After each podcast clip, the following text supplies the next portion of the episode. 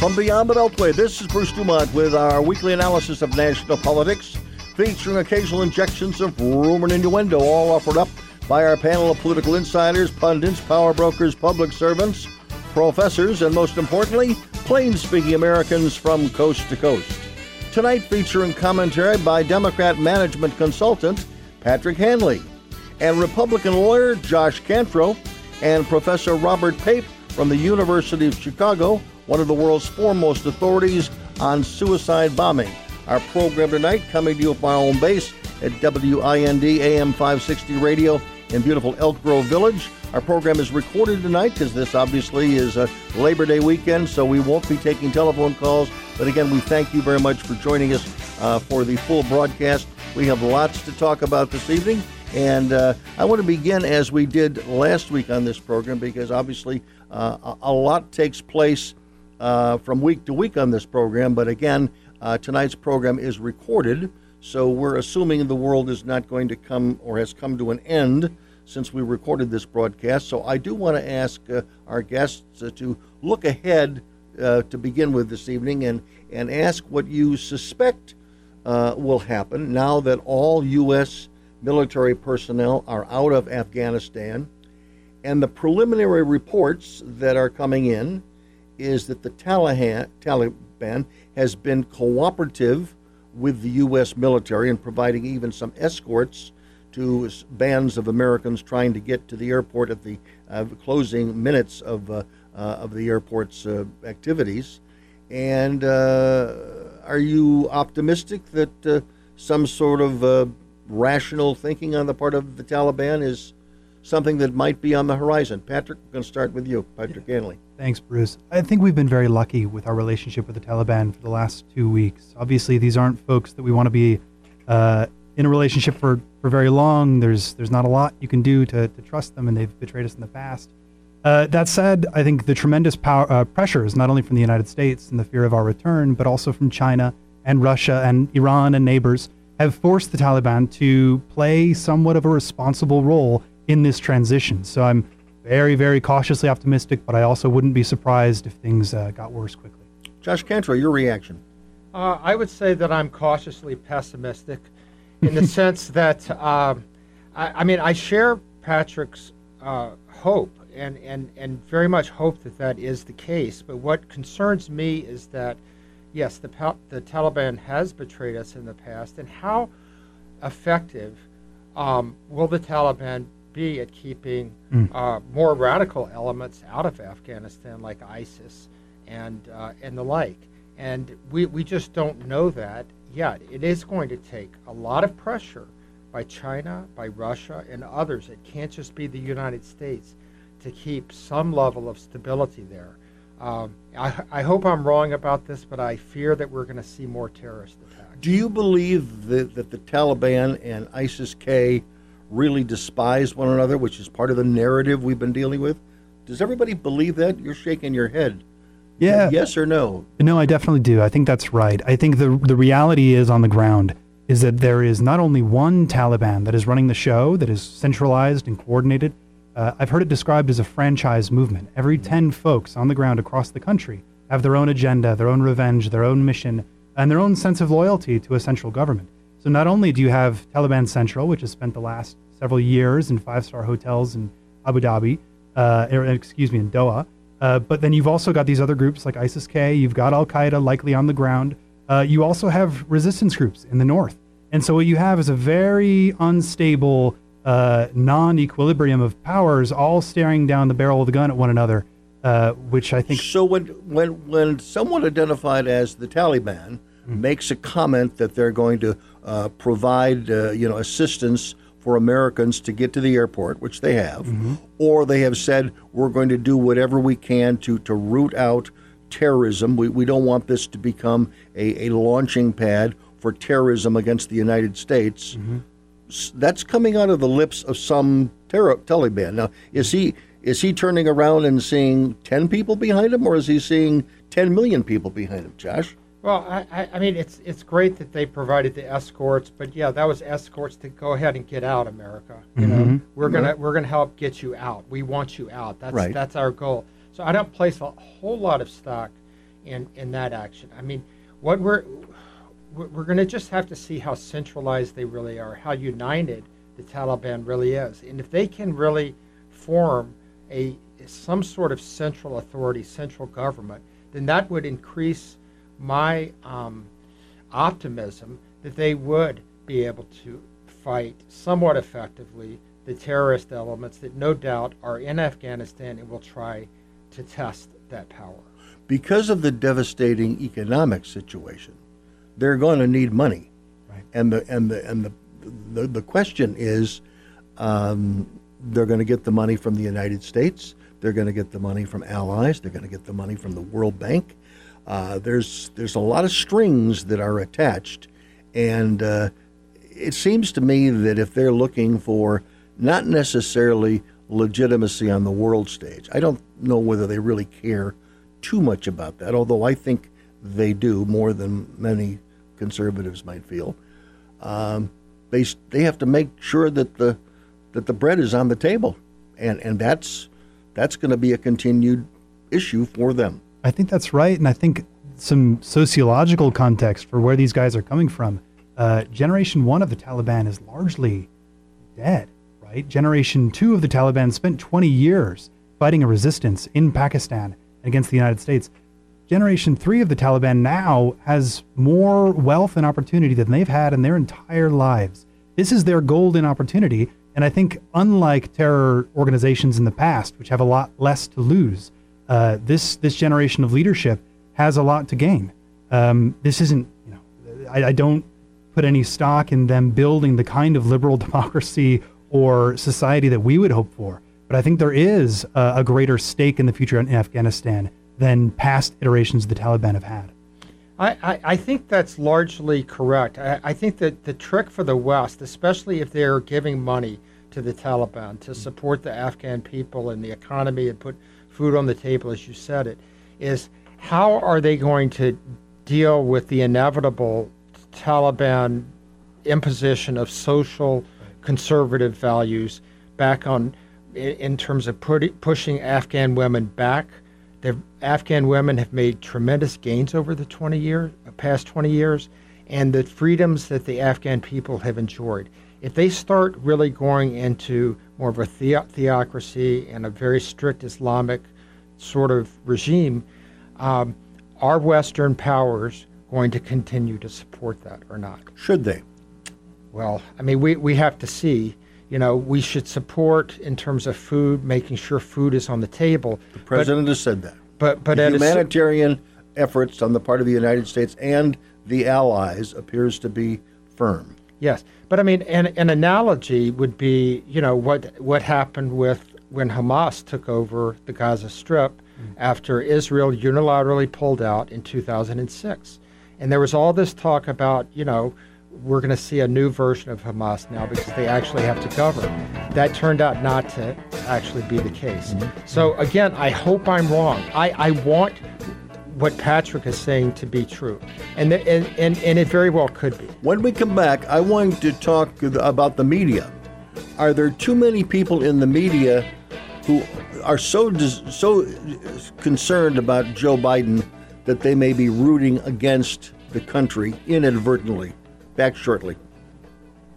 145 over 92. 180 over 111. 182 over 100. And I had a heart attack and a cardiac arrest. And then a stroke. Your blood pressure numbers could change your life. A lot of people don't understand, including myself, I didn't, now I do, uh, the impact of having a stroke. My memory is shot. When I woke up, I couldn't speak. Lowering your high blood pressure could save you from a heart attack or stroke. If you've stopped your treatment plan, restart it or talk to your doctor about creating one that works better for you. Start taking the right steps at manageyourbp.org. It's a new life. But I'm going to make it better. I'm coming back. Ask your doctor, check your blood pressure. Brought to you by the American Heart Association, American Medical Association, and the Ad Council. It's a bully, but we aren't afraid of a fight. It's elusive but our focus never fades. It's deadly, but we were born to defeat cancer. You may not have heard of us, but our work has helped millions impacted by cancer. We are the Leukemia and Lymphoma Society. We are leaders in advancing breakthroughs in immunotherapy, genomics, and personalized medicine. This research saves lives. After 65 years of fighting blood cancers, we've arrived at a game changing belief. The cures for cancer are in our blood. The drugs and treatments we've developed for blood cancers have helped people affected by many different types of cancers. We are the Leukemia and Lymphoma Society. Beating cancer is in our blood. Learn more at LLS.org. No word in the English language is less convincing than probably. Are you sure we should get matching tattoos on our first date? Sure. Um, we'll probably stay together. Probably? it's been 23 minutes since I ate. I can probably swim. Uh, you should wait 30 minutes. Mm, okay, now tell me what to do. Cannonball! Cramp! Oh, I have a cramp. I can probably hit the green from here. Probably. Can I get a mulligan? Ready to go? Hey, are you sure you're okay to drive? Yeah, I'm pretty sober. Yeah, I'm probably okay. Probably okay isn't okay, especially when it comes to drinking and driving. If you're drinking, call a cab, a car, or a friend. Buzz driving is drunk driving. A message brought to you by NHTSA and the Ad Council.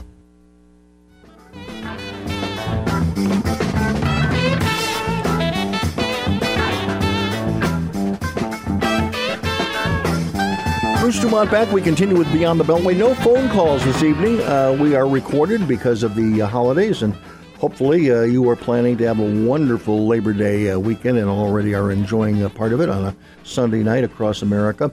Um, I'm going to get back to uh, the way in which the, the media has responded, and, and specifically, I, d- I do want to talk about uh, Fox News, which generally I am a I am a supporter of Fox News.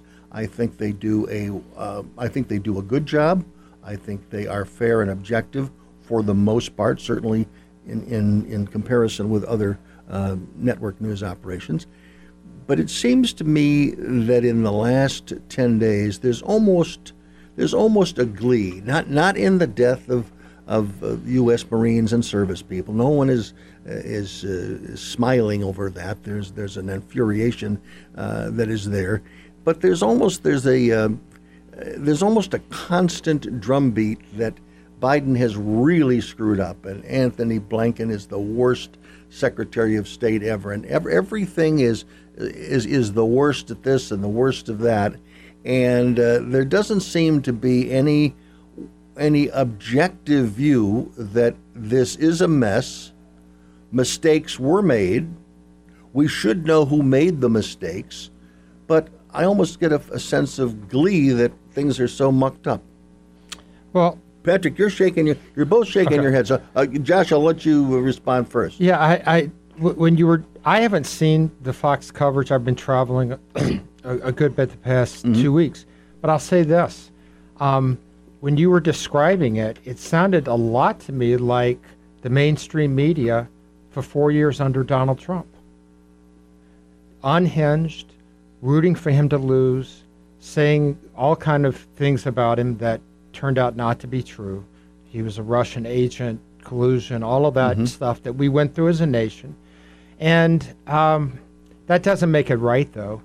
It mm. doesn't make it right. And no, I think that's a good point. And, and I, I would just say say this that objectively, even publications like the New Yorker, the New York Times, which I read both of those, have been incredibly critical of Biden. Yes, they have. There is a lot to be critical of Biden about, but do it in a way that doesn't seem like you're piling on.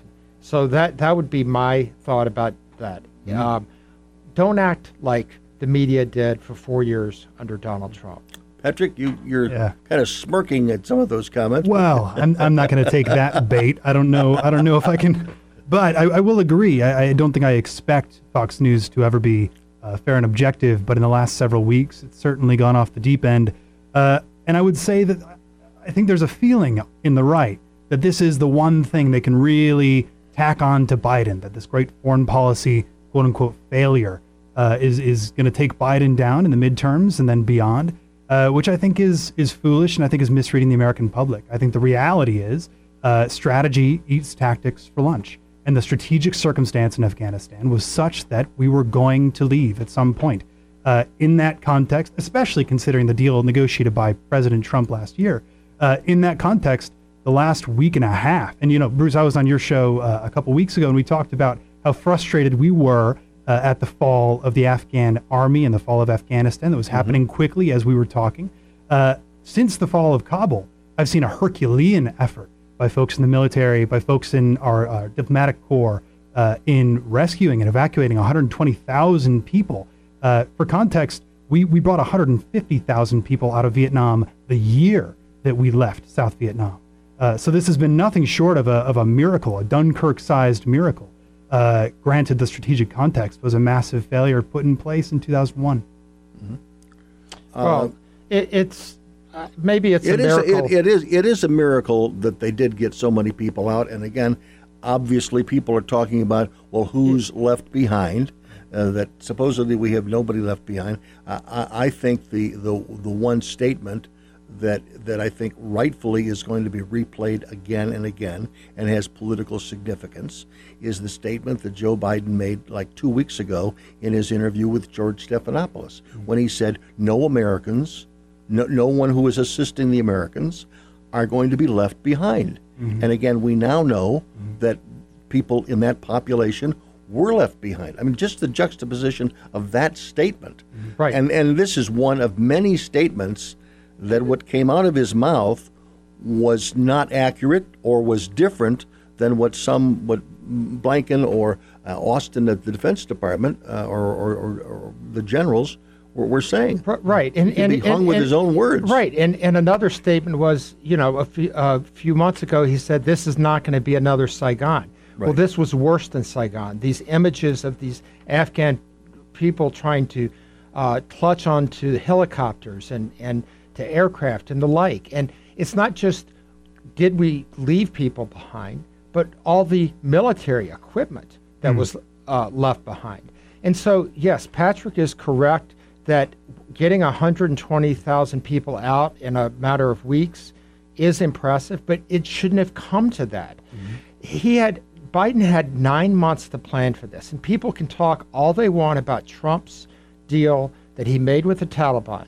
That's fine, but Biden has shown a great propensity to rip up or modify or change deals that he didn't like Trump doing. Getting back but, in the Paris Climate Accord, but, uh, getting trying Biden to get back said, in the Iran deal. Here's something, here's something Biden said. Biden has said that he was listening to his military advisors who advised him that it was okay to close Bagram. Mm. Now, who do you believe? Did, I, did he really agree? Did the military really say that? Because if the military really said that, I'm not so sure that, that Biden wears the collar for that. We, I mean, someone in the military said, you know what, you know, we don't we don't need Bagram. We've yeah. learned an incredibly important lesson in the last 20 years about the, what the military is good at and what political leadership ultimately needs to do. The military will give you the best advice based on their mission every single time. And what we've heard from General Milley was that there was the, given the resource constraints and the deadline constraints, we had a choice whether we maintain the embassy in Kabul or we maintain Bagram Air, Air Base. The hope being that if, if Kabul were to take longer to fall, that everybody expected, certainly including the Taliban, that there'd be a way to evacuate folks more slowly in a more orderly fashion uh, and and get out of there using just the air ba- the, air, uh, the airport in Kabul with support from the embassy. Uh, I think that was the advice that the president received, and I think it was incredibly reasonable to make the decision that they did. What, what advice? What advice? What advice do you think he had? And I, I have not read this. I may have misplaced it here, but the the uh, absolute rock in the stand sand about staying. There was something magic about August 31st.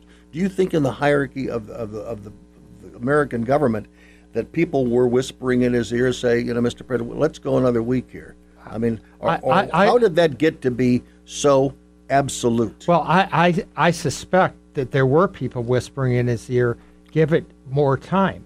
But it was very important to Biden for political purposes that we be out before September 11th so he can give whatever speech he's going to give on the 20th anniversary of September 11th. And that push really um, clouded this whole deal. Again, I go back to the fact that he had nine months to plan for this. And so these strategic decisions about uh, the Bagram air base versus this or that, I mean, it should have never come down to that. All, all of this should have been planned for and dealt with on a should more part of this basis. should part of this also have been the planning? Should that have been in place more uh, extensively than President Trump left it? I mean, let's not forget what a what a catastrophe the transition was, right? Where President Trump's administration wouldn't even allow the the president-elect Biden and his folks to get into place until late in the game in December, losing valuable time not only to transition plans and programs that were already in place, but to start planning their own. Uh, I think Trump left Biden with a nightmare uh, across the board from domestic to foreign policy during a pandemic. Uh, and so I hear you. I hear the frustration that there should have been a plan for all sorts of things. I think the reality is uh, calculated risks were taken. Uh, a surprise escape by the Afghan president threw a lot of things into whack.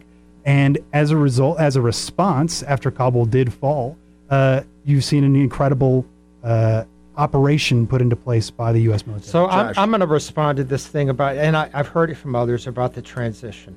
Okay, Biden, as the former vice president, has access to national intelligence, all the national intelligence he wanted. He was making ca- promises about Afghanistan during his campaign. He had an entire foreign policy team at his disposal. There was plenty that they could have done without, and I, I agree that Trump should have done more with the transition. I'm going to get give give that, but still, I mean, there was still plenty of time. He had the intelligence, he had the capabilities, and it was just a botched ex- execution. Well, let's think carefully about what we're talking about. What the the operations themselves leading up to the evacuation, I think, is what we're criticizing. Do could could we have gotten folks SIVs earlier? Could we have gotten folks to leave earlier? And if you think about that counterfactual, in July, if you were to go to all the American contractors, all the American citizens, and say, "Hey, it's time to get out," how would that not accelerate things? How would that not make things potentially worse?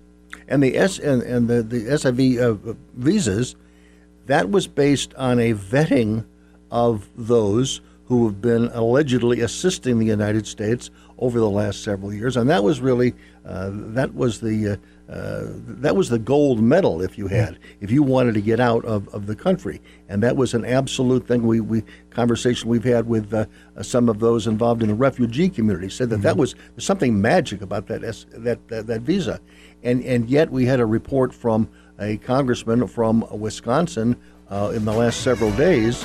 Uh, his district includes uh, Camp McCoy, where over 2,000 uh, Afghans have shown up. They're walking off the base, and according to him, no one has an SIV. So these, we don't know how special these people are, but they didn't have the golden ticket to get themselves to Wisconsin. I'm Bruce Dumont, back shortly. Thanks for joining us tonight.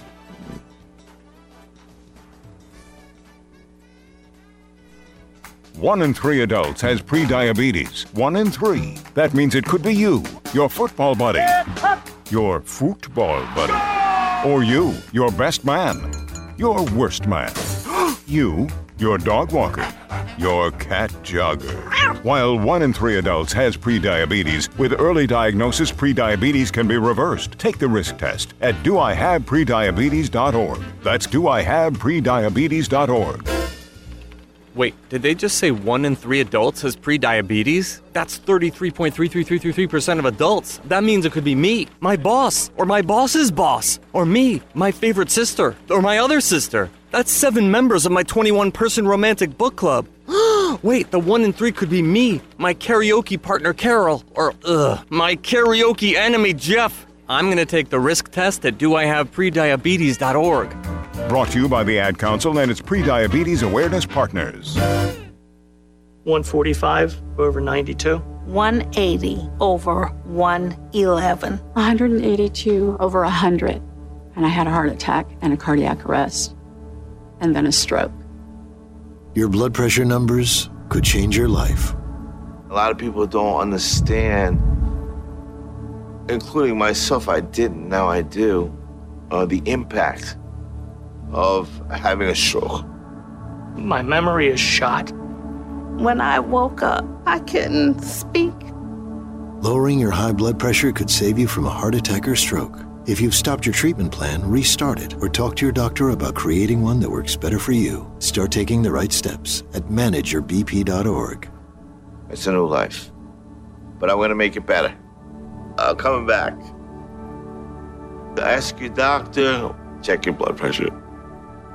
Brought to you by the American Heart Association, American Medical Association, and the Ad Council. It's a bully, but we aren't afraid of a fight. It's elusive, but our focus never fades.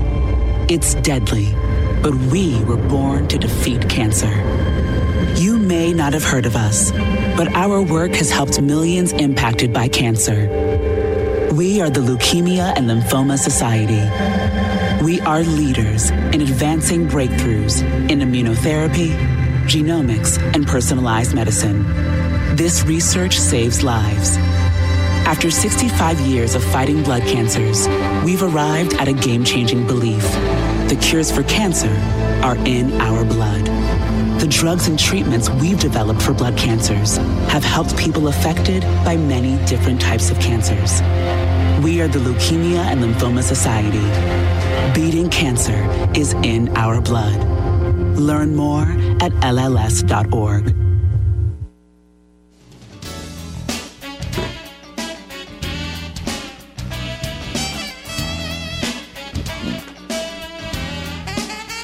Bruce Dumont back. We continue on this uh, Labor Day weekend. Nice to have you with us. No phone calls this evening, but we have in studio, we have Patrick Hanley. He is a management consultant and he's a card carrying Democrat.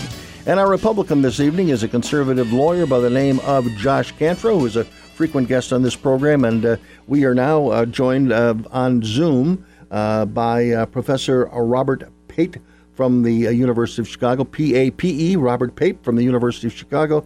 He is one of the world's foremost authorities on uh, on suicide bombing and uh, has uh, taught at the Air Force Academy and Dartmouth University, University of Chicago, and really is a, a great guest and a good friend of this program. And uh, Professor, thanks very much for joining us to share your thoughts and, and, and, great opinions this evening. thanks for having me on again. I'd, I'd like to begin by getting your uh, assessment. Give us your, uh, you know, minute and a half assessment of what do you think happens next in Afghanistan? Uh, the next is whether we actually transition to a working over the horizon strategy. Uh, for months now, the Biden administration has been using that phrase, over the horizon strategy, uh, this is policy that I have uh, in my work, both in uh, Bombing to Win and Dying to Win, have been supporting for uh, many years now, uh, including as recently as 2019 with respect to Afghanistan. Um, and so I'm very familiar with this strategy. Um, and the real question now is will we truly transition to it? The strategy has a bunch of pieces um, and has several operational goals. Um, some of those pieces are in place, some are not. That limits our ability to really execute the strategy, the goals for the strategy. So I'm glad to unpack all that now for you. But the fact of the matter is, uh, up until now, we have not had an over the horizon strategy for Afghanistan. Uh, that starts today um, as a possibility. And the question is over the next four to six months, will we truly put that policy in place, mm-hmm. or are we just using that as a fig leaf to get out and cut and run? Mm-hmm. Now, when when you talk about that, obviously the, the, these are these are uh, you know, targeted attacks on, on, on enemy targets uh, that are directed from thousands or hundreds of miles away. Uh, and obviously, it, it, these are um, unmanned uh, drones in many cases. So, I- explain to us where is the button pushed to make those things happen? Do you do you have to be close, or can you uh, do it from Central Command in Florida? Uh, well, we know we can do it from uh, from afar because it's the over-the-horizon strategy that toppled the Taliban in the fall of 2001 in the first place. Mm-hmm. Um, so, in the fall of 2001, we did not send an army to Afghanistan. Right. Uh, we sent sp- 50 special forces, five zero, to the entire country, uh, and we worked with the Northern Alliance, um, and that uh, combination with our air power, flying from actually even the United States uh, in six weeks, toppled the Taliban. Second example is getting Bin Laden.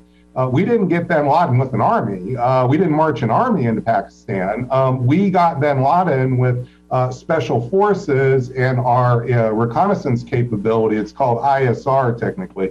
Uh, but the fact of the matter is, we've used over the horizon policies extremely effectively in Afghanistan uh, before. Um, and so we have a record uh, that allows us to understand uh, not just that it can succeed, but what are the conditions under which it can succeed. And the fact is that we can move to that again, but we need to put in place a number of pillars, not just say we're going to bomb from afar. Mm-hmm. Uh, we need to understand the operational objectives, uh, specifically with respect to a counter-terrorism uh, against a group like ISK, that there's two core objectives. One is destroying any physical bases of multiple buildings that they may in fact mm-hmm. inhabit, and then secondarily hitting targets of opportunity, leaders or other mid-level uh, operatives that are critical, have critical skills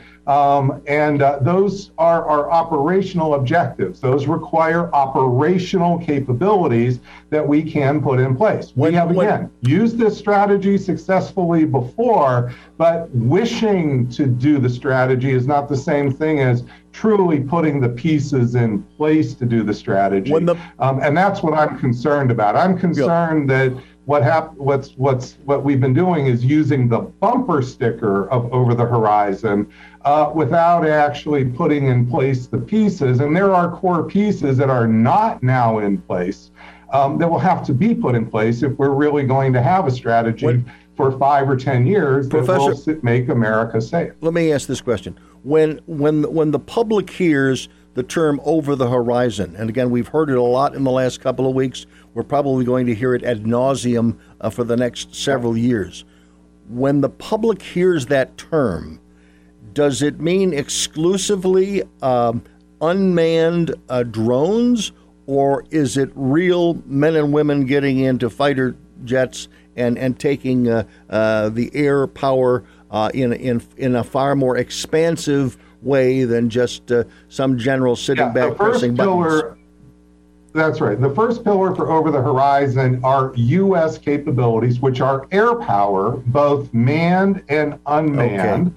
Um, and when I mean unmanned, I mean uh, drones that can fly, you know, sort of a radius of 100 miles or so uh, and loiter for a period of time. Uh, manned, which could be bombers flying from Qatar, our Al Udeid air base, which I've been to.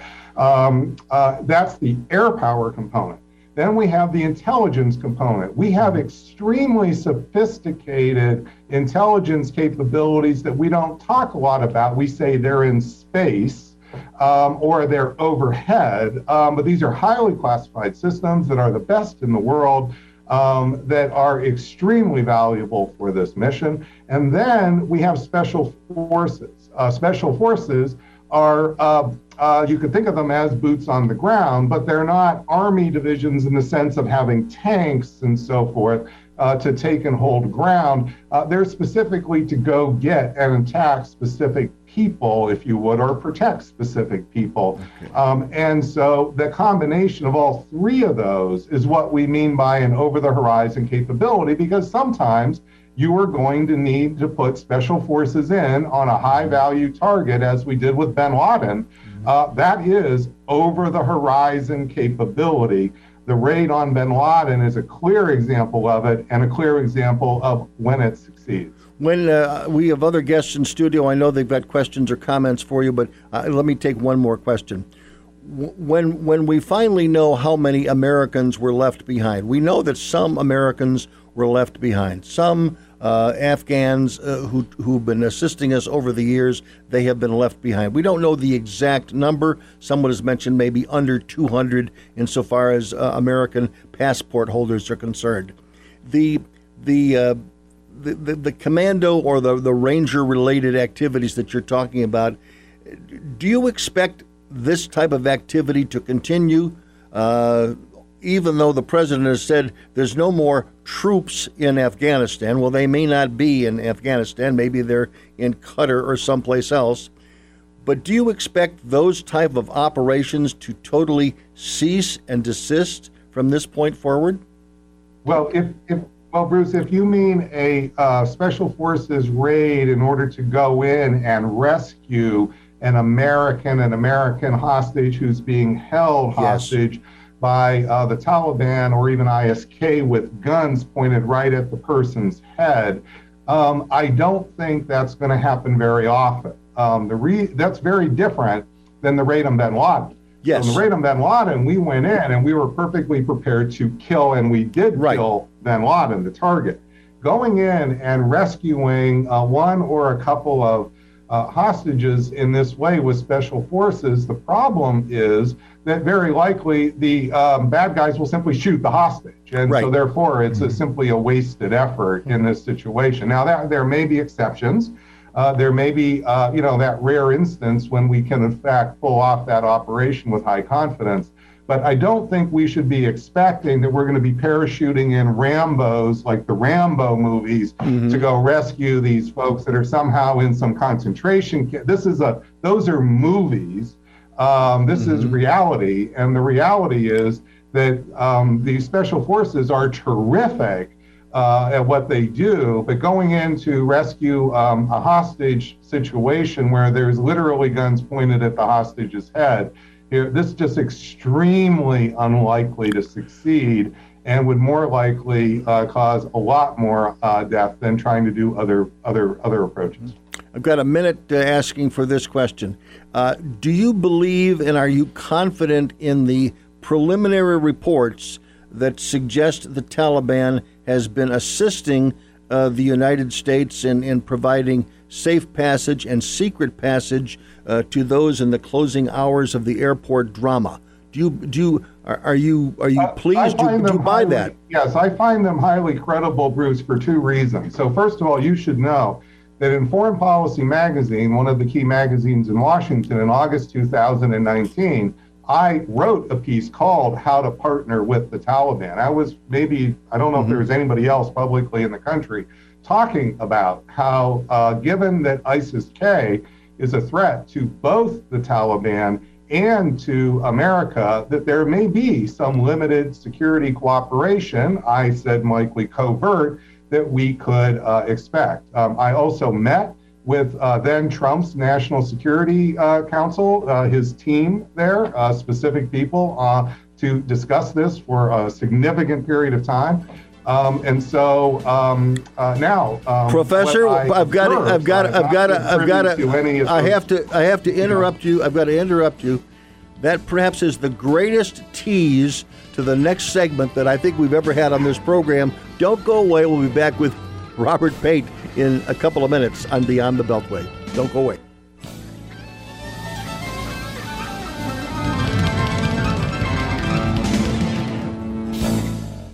Jill, why don't you tell the class what you did this weekend? Well, my dad and I went in search of some magical minnows and found a zillion of them in the stream from our lookout rock. Then my sister and I escaped from an evil slug king and went back to my super twig fort for safety. Then we told stories till it got dark, and the Big Dipper led us all the way home. Where were you, Jill? We went to the forest. It's not that far away. Ask your parents to take you and your friends to the forest this week. It's closer than you think. Check out discovertheforest.org. Brought to you by the U.S. Forest Service and the Ad Council. Song again. Here's that song again. For the hundredth time today. Here's that song again. It's gonna be stuck in your head all day. Here's that song again. It will make you cray cray. You love your kids enough to watch that TV show a bajillion times. Love them enough to make sure they're in the right car seat for their age and size. Show them you love them. Keep them safe. Visit nhtsa.gov slash the right seat. Brought to you by the National Highway Traffic Safety Administration and the Ad Council. This is the story of a very special woman. In a matter of seconds, she turned herself into a great mathematician or an entrepreneur. Her knowledge was limitless and still is. She could also make monsters disappear, especially those that lurked in the shadows under the bed. Once, this woman put back together a teenage girl's broken heart, which had been shattered in a thousand pieces, just by giving her a bear hug. She masqueraded as a regular person at work, but as a superhero at home. Everyone knows her as Gabriella. I still call her mom. Your hero needs you now, and AARP is here to help. Find the care guides you need to help, complete with tips and resources at aarp.org/caregiving. A public service announcement brought to you by AARP and the Ad Council. One in three adults has prediabetes. One in three. That means it could be you, your football buddy, your football buddy, or you, your best man, your worst man, you, your dog walker, your cat jogger. While one in three adults has prediabetes, with early diagnosis, prediabetes can be reversed. Take the risk test at doihaveprediabetes.org. That's doihaveprediabetes.org. Wait, did they just say one in three adults has prediabetes? That's 33.33333% of adults. That means it could be me, my boss, or my boss's boss, or me, my favorite sister, or my other sister. That's seven members of my 21 person romantic book club. Wait, the one in three could be me, my karaoke partner Carol, or ugh, my karaoke enemy Jeff. I'm gonna take the risk test at doihaveprediabetes.org. Brought to you by the Ad Council and its Prediabetes Awareness Partners.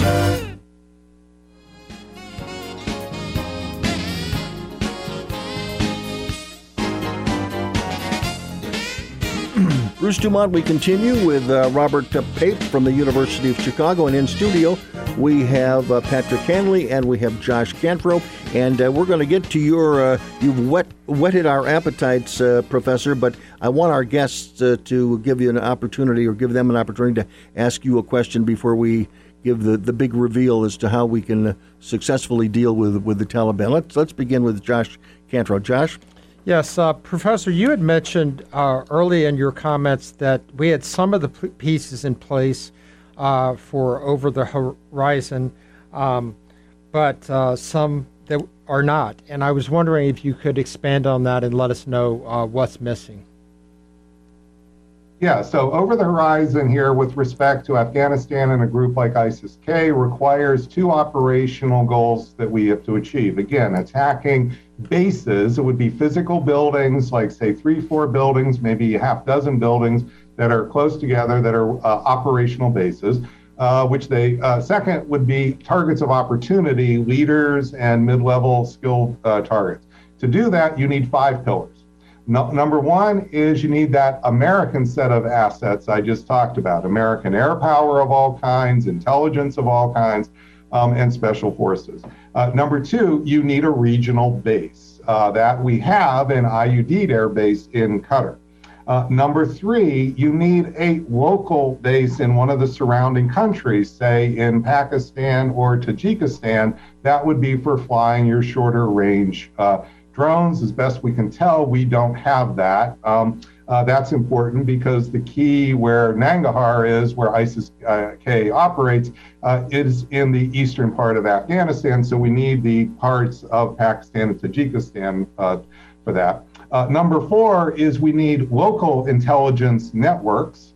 Um, local intelligence networks means humans here, separate from. Um, uh, the uh, Taliban. Um, and then number five is we uh, want to have a working relationship, at least to some small degree, not necessarily very great, um, on uh, security information flowing back and forth on ISIS-K with the uh, with the Afghan Taliban, because that's now the local government.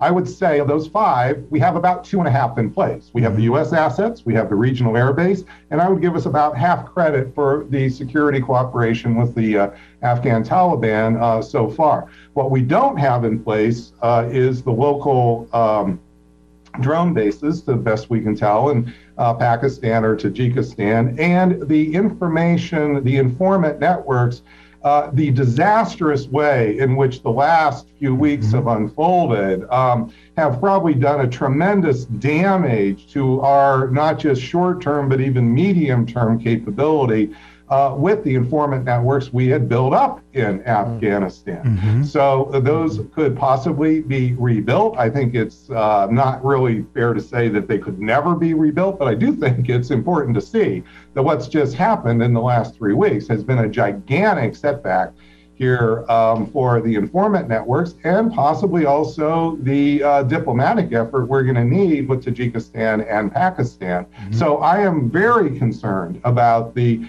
remaining, two, I'd call it two and a half pillars uh, here. Um, with the uh, that we need for the over the horizon to really be you know comprehensive and effective the way we want it to be to keep America safe. Um, but it is still in the you know to be seen whether we can really do this, uh, and it will take though a sustained, serious international effort, not just a you know once a month briefing to Biden to make this happen. Uh, Patrick Hanley has a comment. Professor, when I think about over the horizon, uh, I my worry, my anxiety sets in that we're using a hammer to solve a lot of problems. This is a this is a violent, explosive way to address challenges. You are blowing up buildings. You are hitting targets. There are going to be secondary explosions, like what we saw in this last week, tragically. And so, in a world where you're missing the regional base, you're missing the local intelligence. You've got the eyes in the sky, but not the ears in the ground. Doesn't that make over the horizon potentially too risky? Uh, doesn't it change that ratio of whether or not we should pursue that as a as a policy? What, what I would say is to answer specifically. So, with the two and a half elements that, that is pillars we have in place, we have a high capability to take out any terrorist base. That is those multiple buildings like bin Laden had in the 90s. When people say Al Qaeda was there, it wasn't just there sitting having tea. Training he was camps. in a base that's bigger than the University of Chicago. So, with those two and a half pillars, we have high confidence of taking out such bases, uh, be able to find them, take them out, and probably also do it in a way that will minimize collateral damage. The collateral damage is very likely to come in with that second element I mentioned, which are the targets of opportunity. And as we saw just um, a few you know hours ago or 36 hours ago when we used uh, an airstrike to take out a car laden with explosives here. Um, what happened is without those deep informant networks what happens is that's limiting the times you could strike the car you see? So if you have a thicker network then what that if you have all five pillars in other words you have a better chance of doing that second goal with minimizing collateral damage because you have more options. You'll know more where the car is going to be.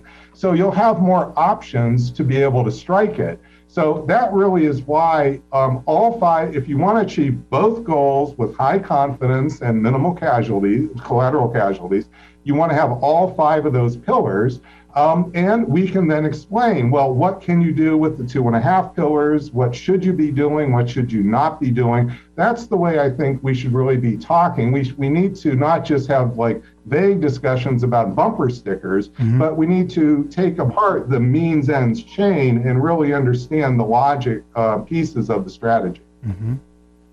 Got a follow up?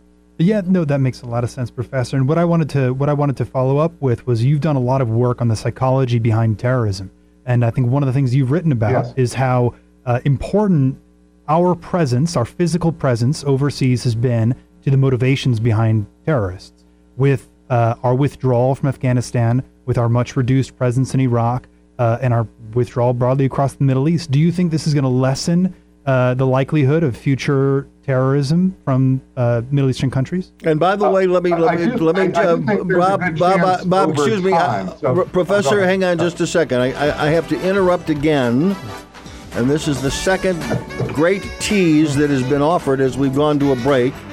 For those around the Beyond the Beltway network, uh, many of you are going to break away for a few minutes of news at the moment. And when we come back, we're going to hear Professor Pape respond to that and also to answer the question how we can get along with the Taliban. 145 over 92. 180 over 111. 182 over 100. And I had a heart attack and a cardiac arrest. And then a stroke.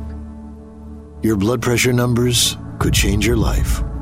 A lot of people don't understand, including myself, I didn't, now I do, uh, the impact of having a stroke.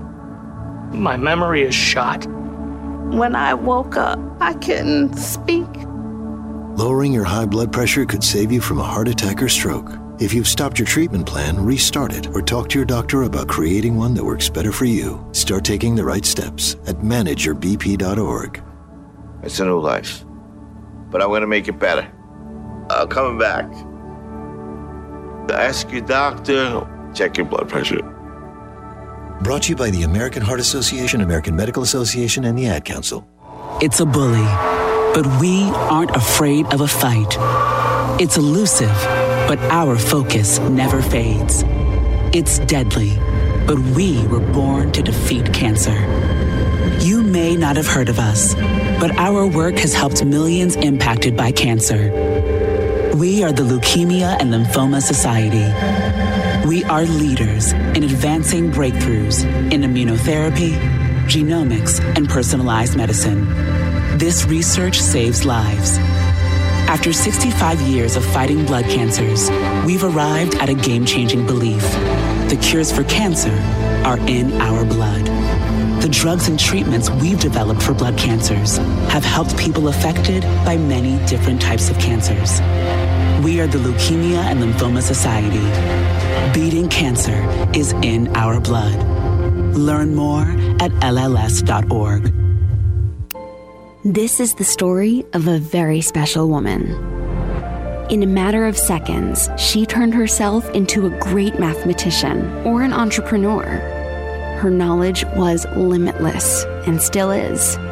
She could also make monsters disappear, especially those that lurked in the shadows under the bed. Once, this woman put back together a teenage girl's broken heart, which had been shattered in a thousand pieces, just by giving her a bear hug. She masqueraded as a regular person at work, but as a superhero at home. Everyone knows her as Gabriella. I still call her mom. Your hero needs you now, and AARP is here to help. Find the care guides you need to help, complete with tips and resources at aarp.org/caregiving. A public service announcement brought to you by AARP and the Ad Council. At Social Security, we are always thinking of ways to save you time and make things easier. That's why we created My Social Security. A My Social Security account allows you to access your earnings history and benefits information, request a replacement Social Security card, get a proof of income letter, estimate and apply for benefits, and more. Save time. Go online. Open a My Social Security account at ssa.gov slash my account. Social Security. Securing today and tomorrow. Produced at U.S. taxpayer expense. Is that a faucet running? That's not a faucet. That's a river rushing through the forest. Forest rivers provide over 100 million people with clean water to drink. What? I can't hear you because of the vacuum. That's not a vacuum. That's the trees in the forest cleaning up the air we breathe. I didn't know the trees were so amazing. Yep, and the forest gives us shade, trees to climb. That's awesome. Let's go explore some more. Visit the forest today and enjoy all it does just for you. To learn more about the forest and find one near you, go to discovertheforest.org. Brought to you by the U.S. Forest Service and the Ad Council.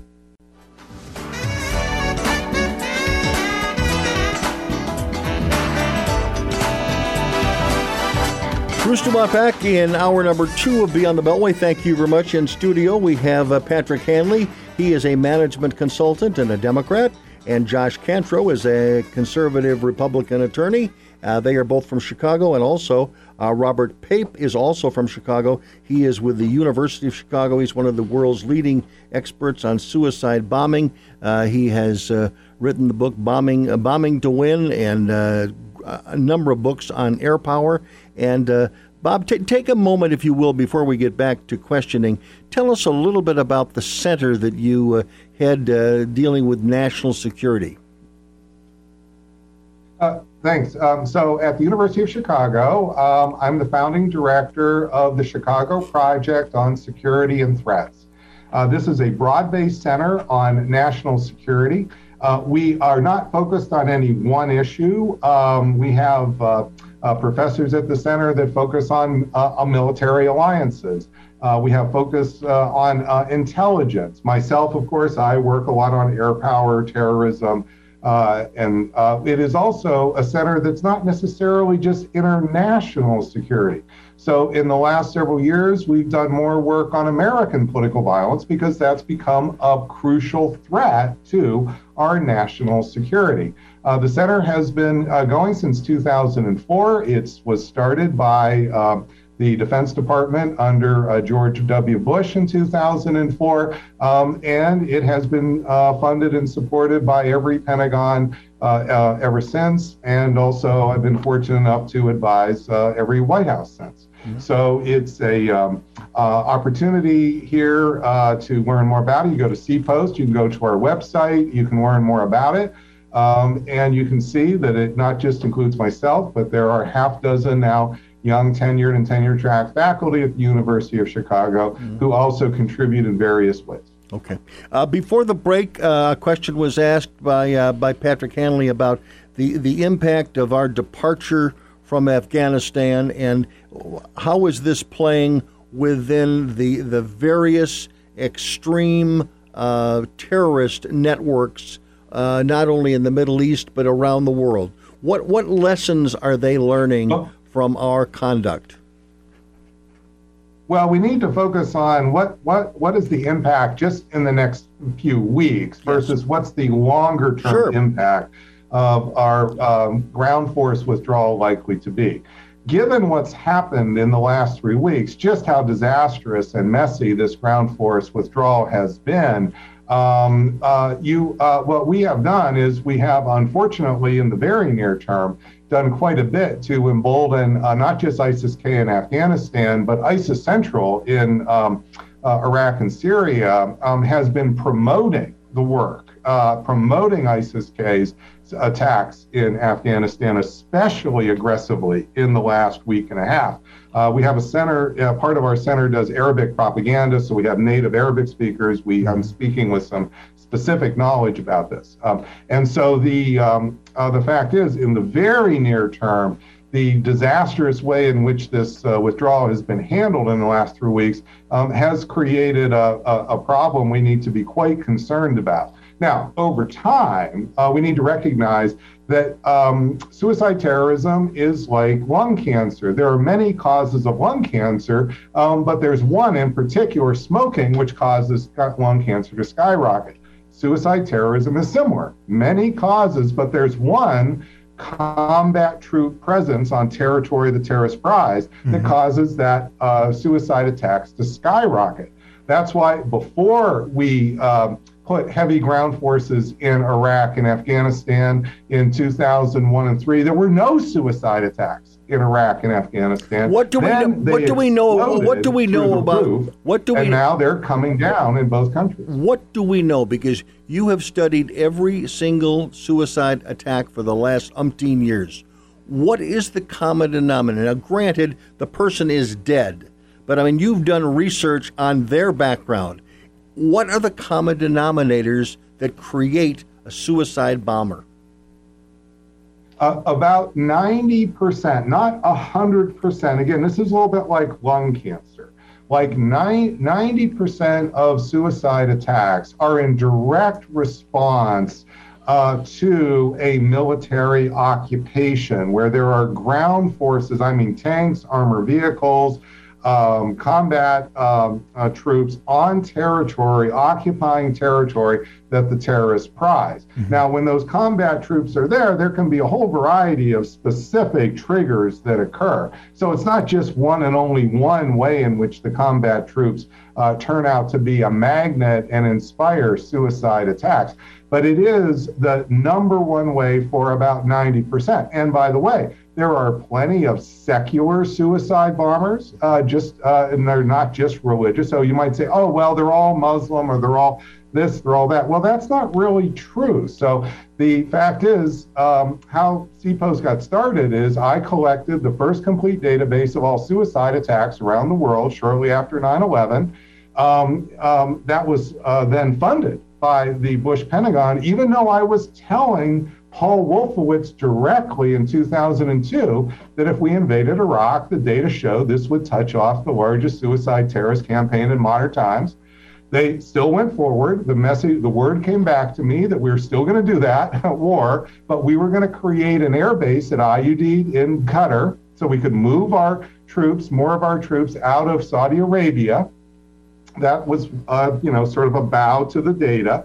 And then it turned out in 2004, um, the Wolfowitz and Rumsfeld Pentagon started funding CPOST, which was really quite striking because um, I was telling them they were doing everything to create the next 9 11, not stop it. Um, and um, that led then to, uh, anyway, so the, the answer here, Bruce, is that there's a lot of different varieties, the pieces in this cocktail, but the key thing you need to know is that just like with lung cancer, 90% of suicide attacks come with a cause, which is um, in response to foreign ground forces. Um, and so, yep, there still could be a little bit of suicide. Uh, but if you think that popping an army in is going to make us safer, um, got another, you, you, just haven't seen the data. Mm-hmm. uh, and um, the data just puts very strongly that we need to look for other tools, other approaches, which is how I developed, tried to argue for the over the horizon policy mm-hmm. um, as a way um, uh, to uh, keep us safe while not overreacting and making the problem worse. So, an over the horizon attack would not be perceived as devastating to a potential suicide bomber? Uh, no, it's not perceived as controlling. You see, what the ground forces signal is control yeah. over their way of life. Think about Afghanistan. Many people are upset we're leaving Afghanistan because we're not controlling the future way of life of Afghan people. Mm-hmm. A lot of people in the West want to change how Afghans view women. Right. They want to change their culture. Right. Well, that's exactly what the suicide bombers are reacting to. They want their own freedom to determine their future, their self determination. So when the ground forces go in, the ground forces signal not just military policy, but political control. Um, and that's exactly what happened in Afghanistan. So we put the uh, ground forces in. We installed a government that became thoroughly corrupt, thoroughly illegitimate. The only thing holding that government there was our military force. Well, that's why the people are fighting against Professor, it. we've got a break back shortly from Beyond the Beltway.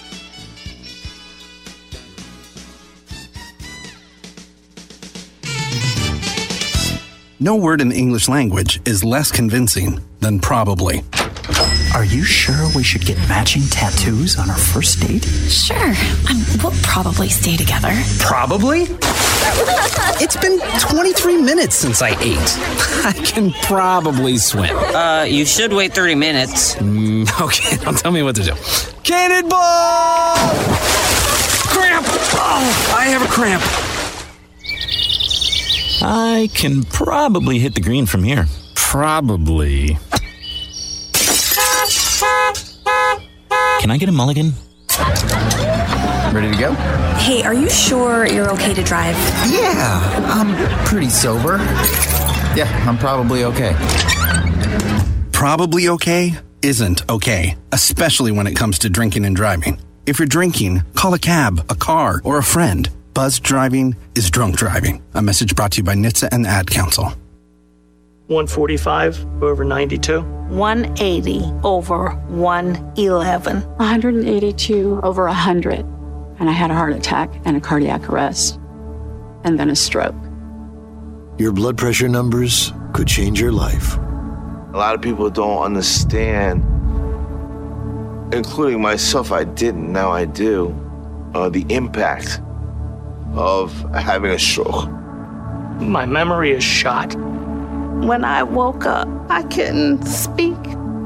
Lowering your high blood pressure could save you from a heart attack or stroke. If you've stopped your treatment plan, restart it or talk to your doctor about creating one that works better for you. Start taking the right steps at manageyourbp.org. It's a new life. But I'm going to make it better. I'm coming back. Ask your doctor, check your blood pressure. Brought to you by the American Heart Association, American Medical Association, and the Ad Council. It's a bully, but we aren't afraid of a fight. It's elusive, but our focus never fades. It's deadly, but we were born to defeat cancer. You may not have heard of us, but our work has helped millions impacted by cancer. We are the Leukemia and Lymphoma Society. We are leaders in advancing breakthroughs in immunotherapy, genomics, and personalized medicine. This research saves lives.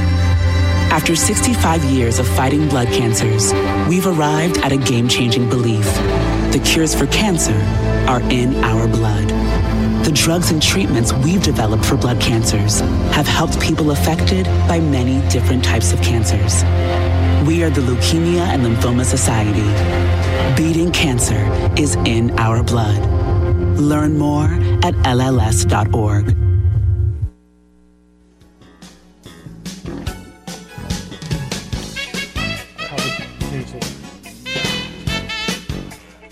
Bruce Dumont back, and uh, let me ask uh, Professor uh, before we go back. Professor, you're scheduled to be with us for about another 10 minutes. Could you stay a little bit longer, or do you have another engagement uh, today? Uh, well, uh, could I give you just another 10 minutes beyond that? Because I do have somebody yes, fine. No, no, no problem. We'll, we'll, we'll take that deal. It's the Uh, uh, because we because because we've got questions, uh, a lot of questions uh, from uh, our in studio guests. But I, but I want to ask one more, and I'll prom- I'll try to make this my last question. A, a week from now, we're going to celebrate the 20th, or commemorate, not celebrate. We're going to commemorate the 20th anniversary of the attacks of 9/11 in 2001.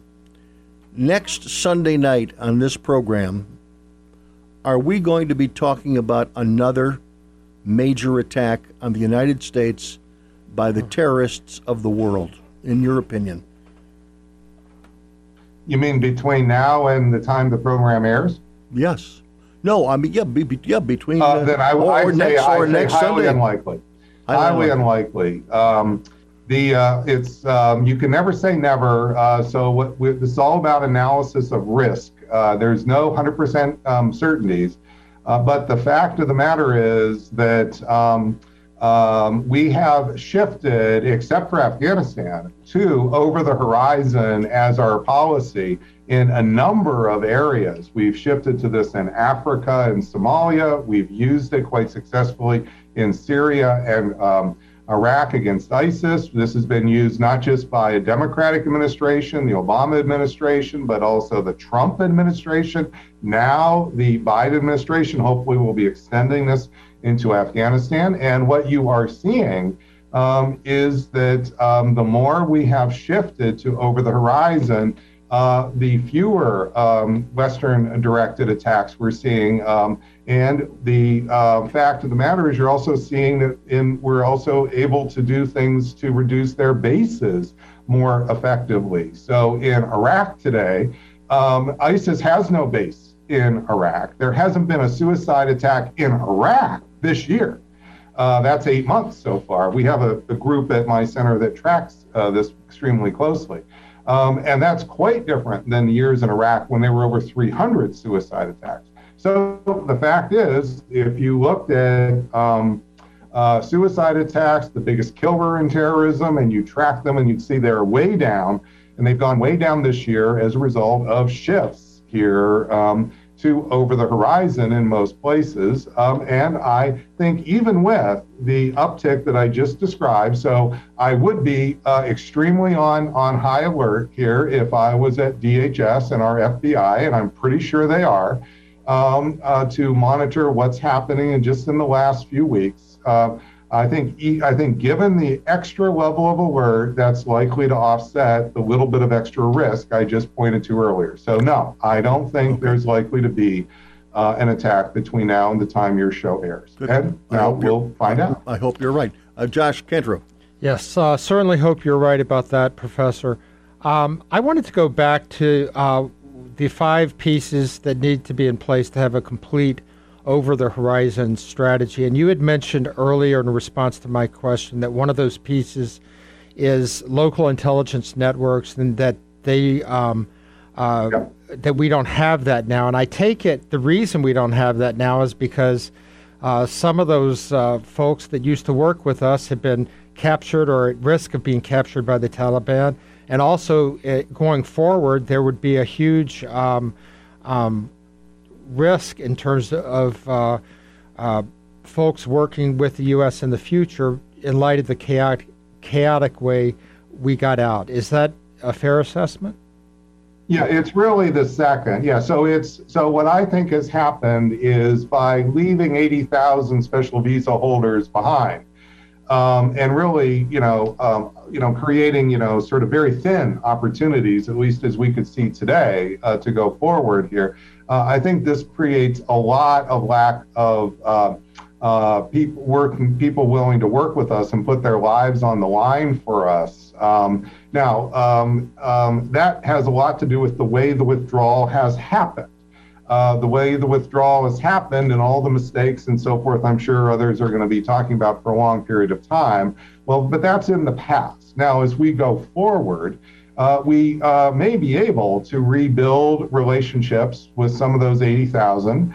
Uh, they may be willing to um, provide uh, information, not necessarily in any public way, but that's what the CIA does. Uh, um, and so it may well be the case that we're able to rebuild some of those networks. Um, and in fact, um, if we can do a little bit to, um, you know, help encourage uh, better treatment here by the Taliban of certain of those SI, those those special visa holders, uh, this may help us quite a bit. So uh, that's all to be seen in the future. But I am concerned that that although earlier transitioning to over the horizon, we could have been more confident of having um, informant networks that would have been quite positive toward us, even if the Taliban took power. Um, I think that now, given what's happened in the last few weeks, we need to recognize we have thrown a giant wrench into their confidence in us. Those, I mean, the possible informant, future informant network. You mentioned a couple of segments ago that uh, you had uh, written a, a, a, treatise or a book on, on the subject of uh, how the United States and the Taliban uh, could could get along and, and build an alliance in the future. Can you elaborate? You, started to give us a couple of points. Can you elaborate a little bit more on on how you think uh, we may be able to have some coexistence with them? Yeah, yeah, so it's an article in Foreign Policy Magazine in August 2019 called How to Partner with the Taliban. Uh, the key thing is to uh, start small and focus on um, our common interest against the security threat that ISIS K, that's the ISIS group in Afghanistan, poses to both the Afghan Taliban and to uh, American interests. What a lot of people are only now learning is that ISIS K and the Afghan Taliban have been at each other's throats as bitter enemies, killing each other since 2015. This is not, these are not ideological friends working together. Uh, it's the other, the, these are bitter, bitter, bitter war fighting rivals here. So we have an opportunity um, to uh, build um, um, uh, a uh, on common interest. Now, how would you build on this? Number one, you start extremely small and narrow, focusing just on uh, security, uh, passing information uh, that relates to um, targeting that group. Um, uh, and by the way, notice that we are we have had this head of the CIA meet with the head of the Taliban. So so yeah. these kinds of things are never going. I don't think should ever be public, but we've already done quite a bit to show there's some uh, our top of our security force is talking head is talking mm-hmm. to them. So I think that um, the next step here is to see can that be extended beyond the airport. Well, um, we have a period before this, 2019, 20, 21, where um, we actually managed to shrink ISIS K rather substantially in Afghanistan from 5,000 strong to 2,000 strong. Now, that may well have happened with some already covert security cooperation with uh, between the Taliban and the United States. I don't know that. I wouldn't be surprised to find that out. We should be trying to build on that in the future. If that were to go forward, then we could try to uh, expand that beyond um, some functional areas outside of security cooperation, such as hospitals. So, uh, COVID uh, matters to the Afghan Taliban. Um, uh, they care. They do care about this. Um, the uh, um, uh, hospitals do matter. Um, however, it might be the case that this may be um, a, a, a, future step where we might be able to cooperate um, um, on uh, issues of hospitals. Now, these cooperation, both the security and the hospital that I'm describing here, this may not happen through direct government to government contacts. We may not be having these face to face meetings. Uh, this may happen through DOA uh, intermediaries. Uh, this may happen covertly, uh, but this is what the CIA does. We are, this is part of what we do. We know how to build uh, relationships here under the radar that can be mutually beneficial. But this would have, I mean, one, thought about under the radar. Uh, obviously, the United States allegedly has a surplus of, of vaccine uh, to spread around the world. Do you see the possibility that we would be vaccinating Afghans in the in the wake of what's transpired here? And and and, and would anybody well, be able to survive? I don't know that I see the possibility we're going to send the CDC as no, a group no. over to Kabul. I think again um, that there's a lot of ways to get that vaccine um, over to Afghanistan. And if we demand a visible credit, this creates problems uh, for both sides. The Biden administration, of mm. course, is being criticized right. for working with the former enemy. Yeah. You can bet elements yes. in the Taliban are criticizing the Taliban leadership yes, for right. working with the former enemy. It wouldn't play um, well on is, Fox um, News. uh, you know, we need to remember that these are very uh, uh, you know, politically fraught issues. That said, um, when we left Vietnam, uh, Kissinger and Nixon built a relationship with China, and this caught the world by surprise. And what is was one of the most effective things to help um, split uh, the China from the Soviet Union, mm-hmm. and became a very important part of our geopolitical strategy. Right. Uh, we are going to have to pause. Thank you very much for agreeing to stick with us for another 10 minutes. So we're going to do that. Stick in another another break uh, is coming up literally in a matter of seconds, and then after that we'll continue with our final segment uh, with uh, Robert Pape uh, from the University of Chicago and continue with our guests in studio, Josh Cantro. He's the conservative Republican attorney, and uh, Patrick Hanley. He is the management consultant who is a Democrat. I'm Bruce Dumont. Thanks for joining us on this special edition of Beyond the Beltway on Labor Day 2021.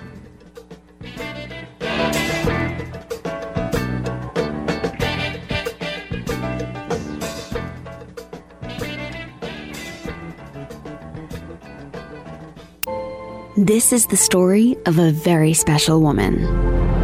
In a matter of seconds, she turned herself into a great mathematician or an entrepreneur. Her knowledge was limitless and still is. She could also make monsters disappear, especially those that lurked in the shadows under the bed. Once, this woman put back together a teenage girl's broken heart, which had been shattered in a thousand pieces just by giving her a bear hug. She masqueraded as a regular person at work, but as a superhero at home. Everyone knows her as Gabriella. I still call her mom. Your hero needs you now, and AARP is here to help. Find the care guides you need to help, complete with tips and resources at aarp.org/caregiving. A public service announcement brought to you by AARP and the Ad Council. No word in the English language is less convincing than probably. Are you sure we should get matching tattoos on our first date? Sure. Um, we'll probably stay together. Probably? it's been 23 minutes since I ate. I can probably swim. Uh, you should wait 30 minutes. Mm, okay, now tell me what to do. Cannonball! Oh, I have a cramp. I can probably hit the green from here. Probably. Can I get a mulligan? Ready to go? Hey, are you sure you're okay to drive? Yeah, I'm pretty sober. Yeah, I'm probably okay. Probably okay isn't okay, especially when it comes to drinking and driving. If you're drinking, call a cab, a car, or a friend. Buzz driving is drunk driving. A message brought to you by NHTSA and the Ad Council. One in three adults has prediabetes. One in three. That means it could be you, your football buddy, your football buddy, or you, your best man, your worst man, you, your dog walker, your cat jogger. While one in three adults has prediabetes, with early diagnosis, prediabetes can be reversed. Take the risk test at doihaveprediabetes.org. That's doihaveprediabetes.org. Wait, did they just say one in three adults has prediabetes? That's 33.33333% of adults. That means it could be me, my boss, or my boss's boss, or me, my favorite sister, or my other sister. That's seven members of my 21 person romantic book club.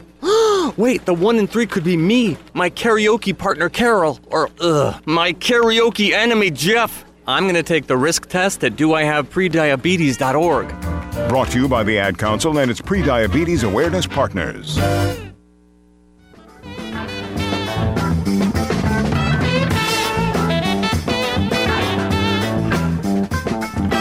Bruce Dumont back. It is our final uh, segment uh, in our broadcast uh, this evening.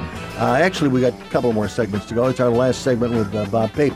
Uh, Bob, my question to you is a lot of Americans and commentators are very upset with all of the equipment and uh, uh, the, the machinery that is being left behind. It's billions of dollars worth of, uh, of equipment. Um, uh, as an expert in the field, how important is that in the big picture? Uh, it's very important over the next uh, six months or a year. It will not be probably longer than that. Things will run out, spare parts will run out, etc. But let me explain. The equipment that we're talking about is not the equipment so much we left at Bagram Air Force Base when we took out the uh, air base when we took out the U.S. military troops. The biggest haul for the Taliban has been the equipment that we gave to the Afghan security forces under the fantasy that we were building somehow an Afghan national army. Now, this fantasy, we gave um, over $100 billion of aid to the Afghan security forces. Something like 25 billion of that went to hard military hardware. And that's what you're seeing them parading around in their um, in the videos. This is mostly coming almost all from the Afghan security force. So when the Afghan security forces melted away, the individual soldiers, they just took their stuff off, left home, and walked away. It's the Taliban who came in and picked up all that equipment. This is really um, just another consequence of the fantasy that you know we we have witnessed now over the last three weeks uh, the puncturing of several key fantasies. The fantasy that we were somehow stabilizing Afghanistan. That's not been true for many years now. This fantasy that somehow we're building a liberal democracy. That has never been true. The fantasy we're building an Afghan um, uh, army somehow that was going to look like the U.S. military just because we, you know, said we we we gave them procedures to check on a checkbox. That is just simply uh, uh, was never what in going to occur. Um, um, and the um, what you're seeing as a consequence is all that equipment we gave them is now in the hands of the Afghan Taliban, which is one of the reasons we couldn't stay beyond October, August 31st in the airport. There's just way too much military equipment trained on us.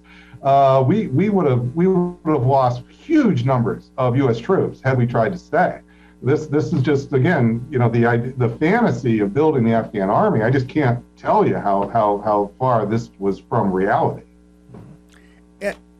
In looking at the lessons uh, of what's transpired not only in the last 20 years but in the last you know 20 days, um, is this a failure of uh, military?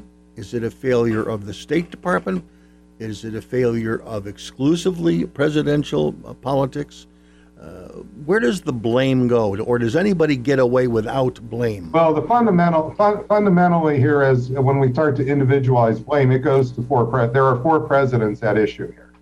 So we need to recognize that there, the buck does stop somewhere in the United States, um, and it stops squarely on the desk of president. And we've now had four presidents that have had to deal with this uh, this issue. So uh, now underneath that, uh, we can talk about um, you know the options and so forth that were put in front of those in those presidents. Uh, but the idea that we were really going to do uh, nation building, even when we said we weren't doing it anymore, we're still trying to do it.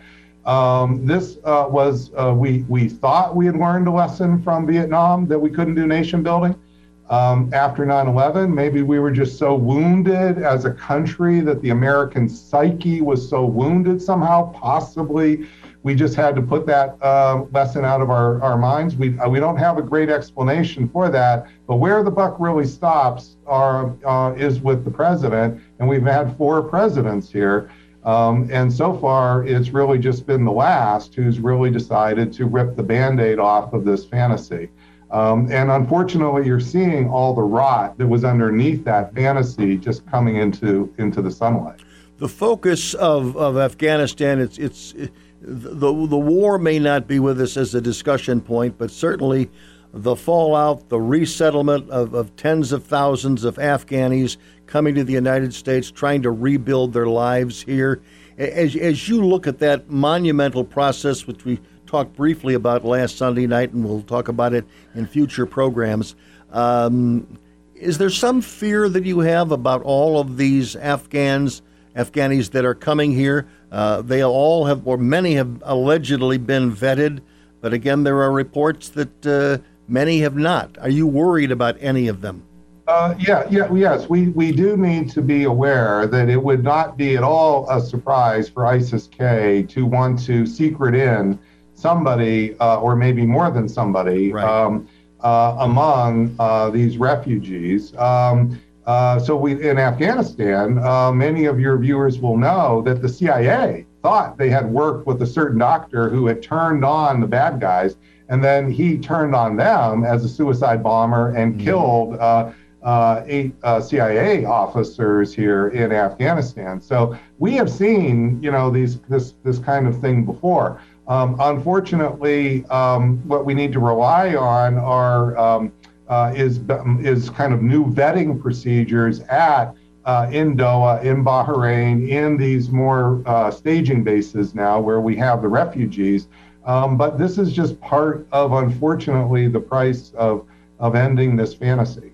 Given given the numbers involved and the and the quickness with which this has, has was supposed to have been done isn't it isn't it realistic that again there's probably a number of them that slip through the vetting cracks? Uh, it's it's it's not. I wouldn't say you can't put a risk number on it. Uh, so I understand, Bruce. People want to put a number on it and say, well, it's high, mm-hmm. medium, or low. It's yeah. just not possible in an emergency situation like mm-hmm. this. Um, the, what you can do is you can recognize there was an emergency to move those refugees to staging bases. Um, and now that they're at staging bases, that's where the real vetting process has to really begin. And so I think that we need to spend time, not just fly people from Doha here to or Qatar to the United States on the next train, next plane. We need to really understand that we need um, serious vetting that has to occur. That's going to be a diplomatic problem with those countries that have taken those refugees. It's going to be a practical problem um, for um, uh, for our, our, our, our State Department and our CIA, but it is nonetheless the problem that we um, we face now that we instead of moving them out slowly uh, since last March is when we should have started trying to move everybody out in just a few weeks, here as many as we could, this just has now pushed all those problems here uh, forward. It hasn't stopped all those problems of vetting. Um, it has now just moved them and moved them into a more difficult situation to solve. Um, that is really just, uh, again, the um, we're going to be looking for months, if not years, to understand how we could have gotten this withdrawal uh, plan so far off. Um, but this this is just one of the many issues to be answered uh, in the coming months and years. Professor, I, I, want to thank you very much for being with us tonight, and I want to thank you very thank much you. for being with us many times over the last 20 years, offering your insight uh, for my listeners on this program. I do appreciate it. But one last word to those who gave uh, their lives uh, in in support of uh, this effort in Afghanistan. Obviously, their hearts are heavy. The families are are heavy tonight. Not just the 13 lost uh, last week, but uh, again, almost 2,500 over the last 20 years. Uh, did they die in vain, in your view?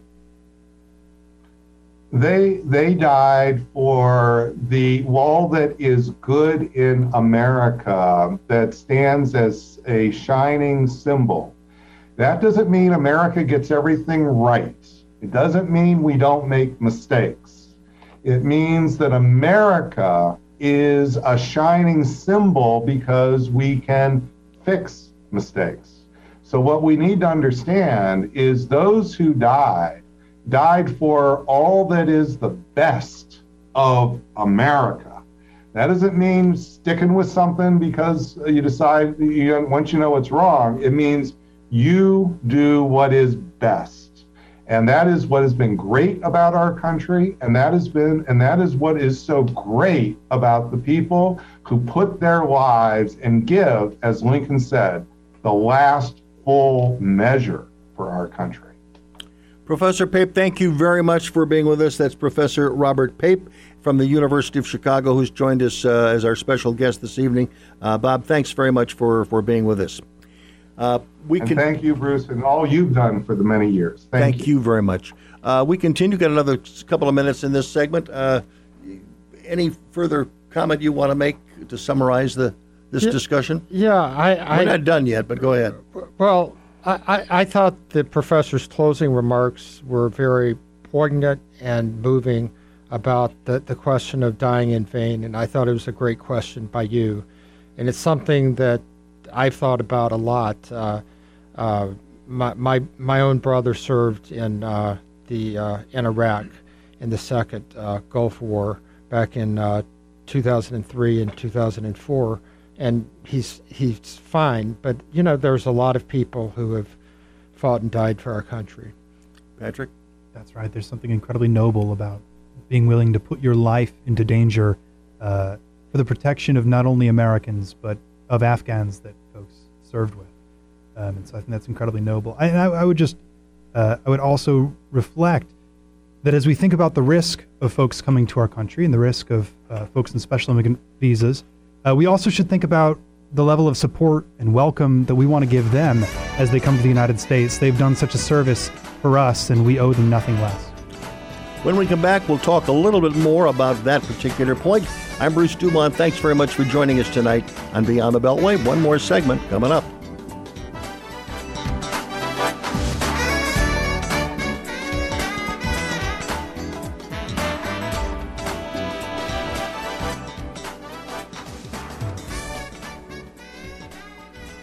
We all have the ability to touch the lives of those around us. To someone going through a difficult time, a text, a call, or a visit can mean so much.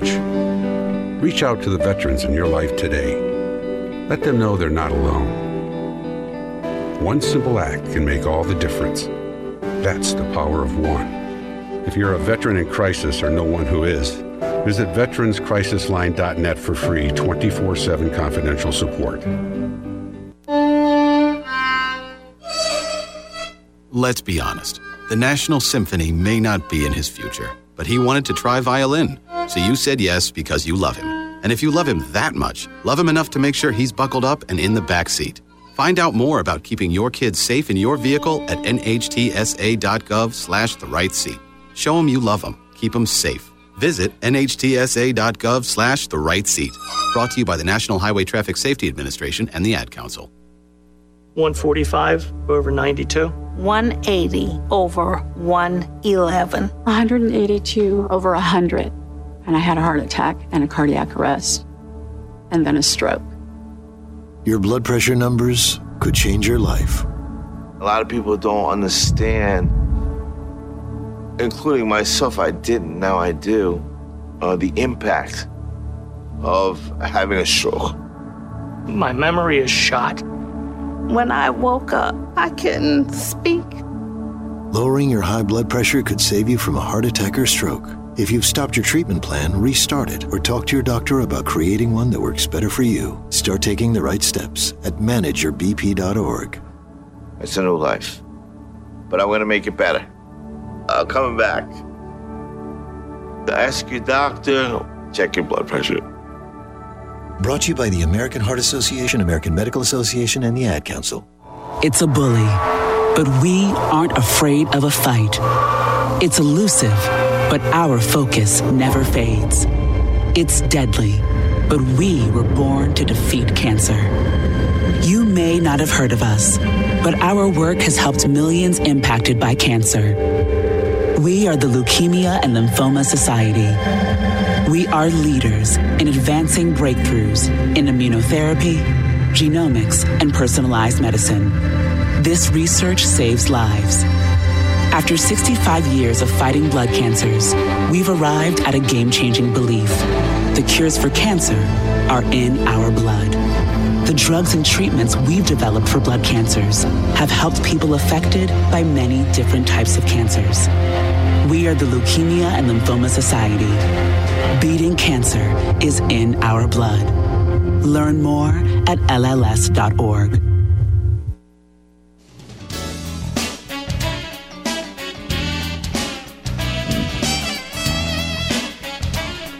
Bruce Dumont back. Thanks very much for joining us. Before we say farewell, because uh, we've got a few more minutes here, I do want to mention that uh, next week on the program it will be uh, obviously it will be September 12th, and there will be a great deal of uh, discussion and commemorative uh, discussions about what happened uh, in 2001 on in this country.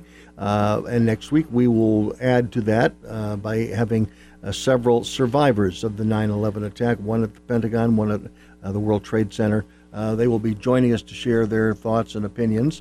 And uh, something that we were going to do, which is now an alteration in our plan, and I do want to share it with you because this is something that we were going to run on the radio next Sunday night. But we are not going to do that. However, we are going to make it available on all of our platforms of Beyond the Beltway, both radio and video and audio.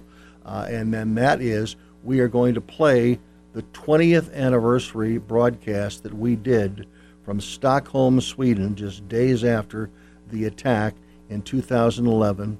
Ghada Talhami, the professor from Lake Forest College, she was with us 20 years ago. Art Cyr uh, from the Clausen uh, Professorship at Carthage College, uh, he will be with us not only on the show from 20 years ago, he will be in studio as well. So again, uh, again, this this will be on our platform. It's not going to be on the air, on the radio, but if you go to beyondthebeltway.com, that's where you will be able to find not only the, the radio, but also uh, the presentation of that program. And again, it, it's fascinating. I, I, listened to it a couple of weeks ago. It's fascinating to get same day, uh, oh, not same day, it was about three hours, uh, three days later, but an almost instant reaction to what was happening in the world, what we thought was a good idea, what we thought was a bad idea. Our emotions were talking, our intellect was talking, and again, it'll be a good uh, flashback, a moment in time uh, to share with you at beyondthebeltway.com. That will start next Sunday, September 12th. Joining us now, uh, we have a special phone caller, uh, and, and that is an old friend of this program, Charles Lipson, also from the University of Chicago. Charles, thanks very much for, for joining us on our broadcast. We've only got a few minutes left, but uh, you had an opportunity to listen, uh, uh, albeit briefly, to uh, some points that uh, President uh, Biden were making to the nation because he was addressing the nation as we concluded, as we were taping the program that everyone has heard for the last two hours. So, summarize what the president had to say. It was one of the most disturbing and I would say dishonest speeches that I've ever heard a president uh, make.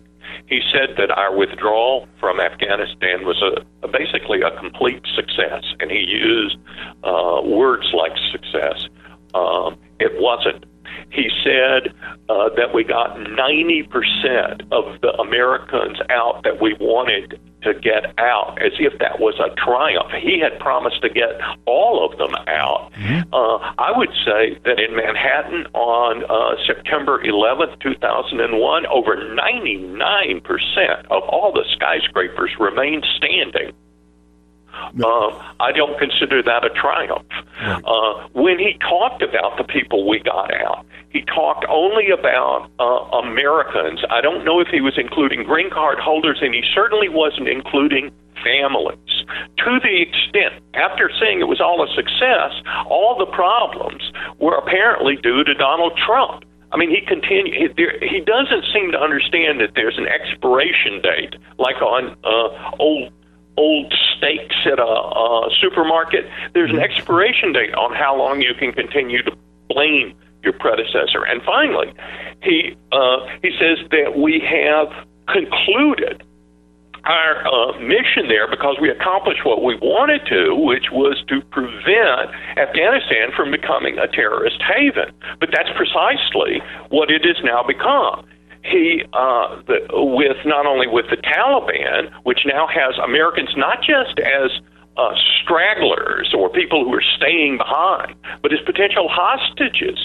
Uh, they can negotiate uh, with us on the basis that they're holding our people, uh, and there are Charles, uh, let me Charles, let me let me interject just for a moment, based Yeah. just on your on your last. I'm just outraged. No, I, I I'm just understand- outraged. I, I, I understand, but let let let, let Yeah. me let me interrupt your outrage with a question.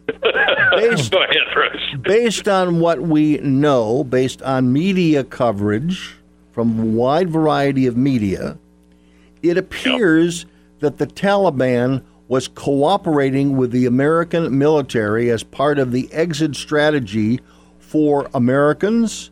They were providing safe coverage getting into the airport using uh, secret secret methods. There have been other examples where the Taliban appears to be cooperating with American military. Do you give the Taliban any credit at all for at least trying to provide some semblance of credibility in the closing days of the war? they did some things to help us. The fundamental mistake here was not, uh, there were two very big ones toward the end. One was closing Bagram Air Base, which apparently all the military and diplomatic people said, oh, this is a great idea. It was a terrible idea. And then the other thing was that we should have evacuated in the winter. That's the reason uh, that Trump's uh, deadline was in May. They wanted to do it before the fighting season.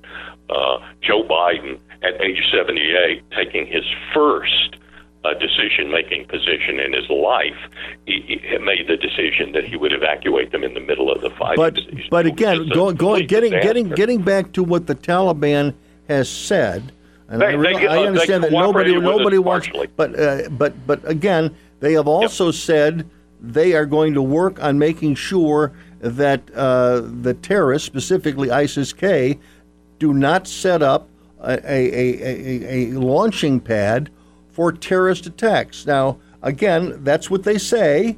And again, you should judge people by what they do, not by what they say.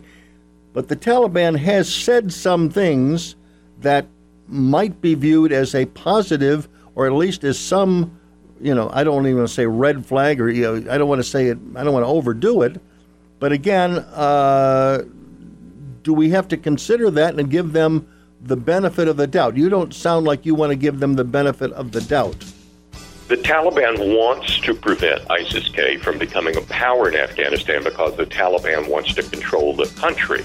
Okay. But you didn't hear the Taliban say that they wanted to stop the uh, uh, Al Qaeda. You didn't hear them point. say that they wanted to stop the Haqqani network. Actually, Charles, on that point, heads- Charles, on, uh, you know, thank you very much. We are out of time. We're running into our break. Thank you very much for joining us this evening. I'm Bruce This is- Dumont. In a matter of seconds, she turned herself into a great mathematician or an entrepreneur. Her knowledge was limitless and still is. She could also make monsters disappear, especially those that lurked in the shadows under the bed. Once, this woman put back together a teenage girl's broken heart, which had been shattered in a thousand pieces. just by giving her a bear hug. She masqueraded as a regular person at work, but as a superhero at home. Everyone knows her as Gabriella. I still call her mom. Your hero needs you now, and AARP is here to help. Find the care guides you need to help, complete with tips and resources at aarp.org/caregiving. A public service announcement brought to you by AARP and the Ad Council. One in three adults has prediabetes. One in three. That means it could be you, your football buddy, your football buddy, or you, your best man, your worst man, you, your dog walker, your cat jogger. While one in three adults has prediabetes, with early diagnosis, prediabetes can be reversed. Take the risk test at doihaveprediabetes.org. That's doihaveprediabetes.org. Wait, did they just say one in three adults has prediabetes? That's 33.33333% of adults. That means it could be me, my boss, or my boss's boss, or me, my favorite sister, or my other sister. That's seven members of my 21 person romantic book club. Wait, the one in three could be me, my karaoke partner Carol, or ugh, my karaoke enemy Jeff. I'm gonna take the risk test at doihaveprediabetes.org. Brought to you by the Ad Council and its prediabetes awareness partners. 145 over 92. 180 over 111. 182 over 100. And I had a heart attack and a cardiac arrest. And then a stroke. Your blood pressure numbers could change your life. A lot of people don't understand, including myself. I didn't, now I do, uh, the impact of having a stroke. My memory is shot. When I woke up, I couldn't speak. Lowering your high blood pressure could save you from a heart attack or stroke. If you've stopped your treatment plan, restart it or talk to your doctor about creating one that works better for you. Start taking the right steps at manageyourbp.org. It's a new life, but I'm going to make it better. Uh, coming back. Ask your doctor, check your blood pressure. Brought to you by the American Heart Association, American Medical Association, and the Ad Council. What if the music stopped? If the familiar voices were silenced? If there were no breaking news updates? What if your companion and connection to your community came with a monthly fee? Don't worry, we're free local radio with you wherever you go, celebrating 100 years and looking forward to the next 100. We are broadcasters. Text radio to 52886 and let Congress know you depend on your local TV and radio stations. This message furnished by the National Association of Broadcasters. Today, millions of people all across America are building a life in recovery from addiction and mental illness, helping themselves and helping each other, with friends, family, and community lending their strength and support. Join the Voices for Recovery. Together, we are stronger. For 24 hour free and confidential information and treatment referral for mental and substance use disorders, for you or someone you know, call 1 800 662 HELP. Brought to you by the U.S. Department of Health and Human Services.